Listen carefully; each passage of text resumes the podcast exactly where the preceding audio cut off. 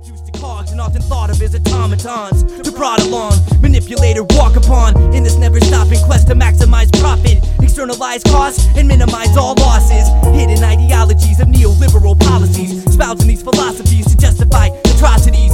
Get rid of autonomy and allow limited freedom by omitting the teaching of any critical thinking. This is Vegan Feminist Radio, a project of the Vegan Feminist Network, which seeks to bring critical vegan studies to your airwaves. This reading is by Corey Lee Wrenn, PhD, Professor of Sociology and Gender Studies.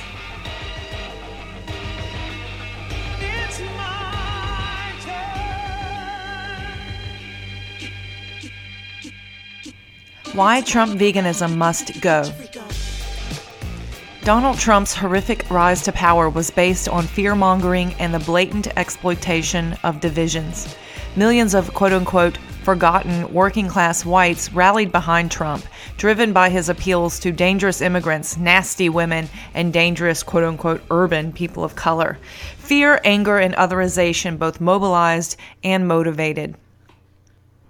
Bigot powered politics typify other change making spaces beyond the American presidential race. Veganism, for instance, frequently banks on the same inflammatory approach. Women's bodies are abused, assaulted, and raped to shame other women into compliance. People of color are framed as quote unquote brutes, savages, or monsters to encourage whites to side with veganism. Disaffected vegans, mostly white and male, embrace these tactics, eager to transmit their vegan movement, one that prioritizes white centric patriarchal values and banks on the ostracization of non whites and women. Incidentally, such an atmosphere puts pressure on marginalized people to join ranks with the majority as a measure of protection. As many white women voted for Trump, many white women also throw their support behind these hateful vegan campaigns, happy to cash in their racial privilege and bargain with patriarchy in hopes of a higher status by association. When these tactics are criticized, their vitriolic supporters go all caps. They become aggressive and threatening, desperate to protect their privileged approach as common sense while framing their critics as anti vegan. Anyone that finds such an approach problematic is accused of not caring about animals or told, if you don't like it, go somewhere else. Make veganism great again, they seem to suggest. PC culture isn't welcome here. Neither are women, people of color, disabled persons, trans persons, and others. In fact, they are framed the bigots for daring to challenge the discriminatory status quo. The result of anti intersectional vegan campaigning is strikingly similar to that of Trump's. The ranks swell with sexist, racist, blissfully ignorant, and hateful deplorables. More than tapping into and inviting in this bigotry, this framework actually aggravates it, creates it, and normalizes it.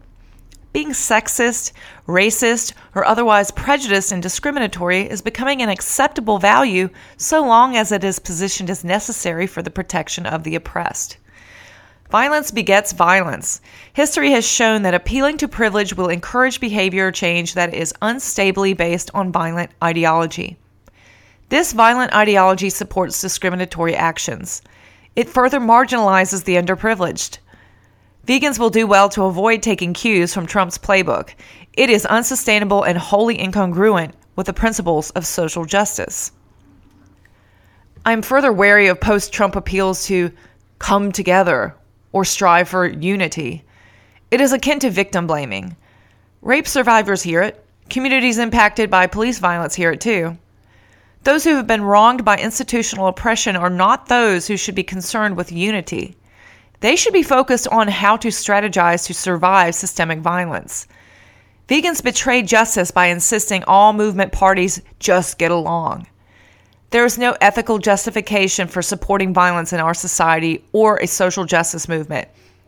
Both Trump's campaign built on hate and the vegan movement's campaign, Built on Hate, will have deadly consequences to minorities impacted by that ideology.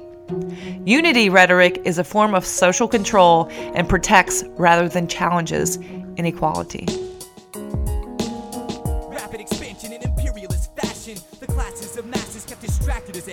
This is a vegan feminist radio production.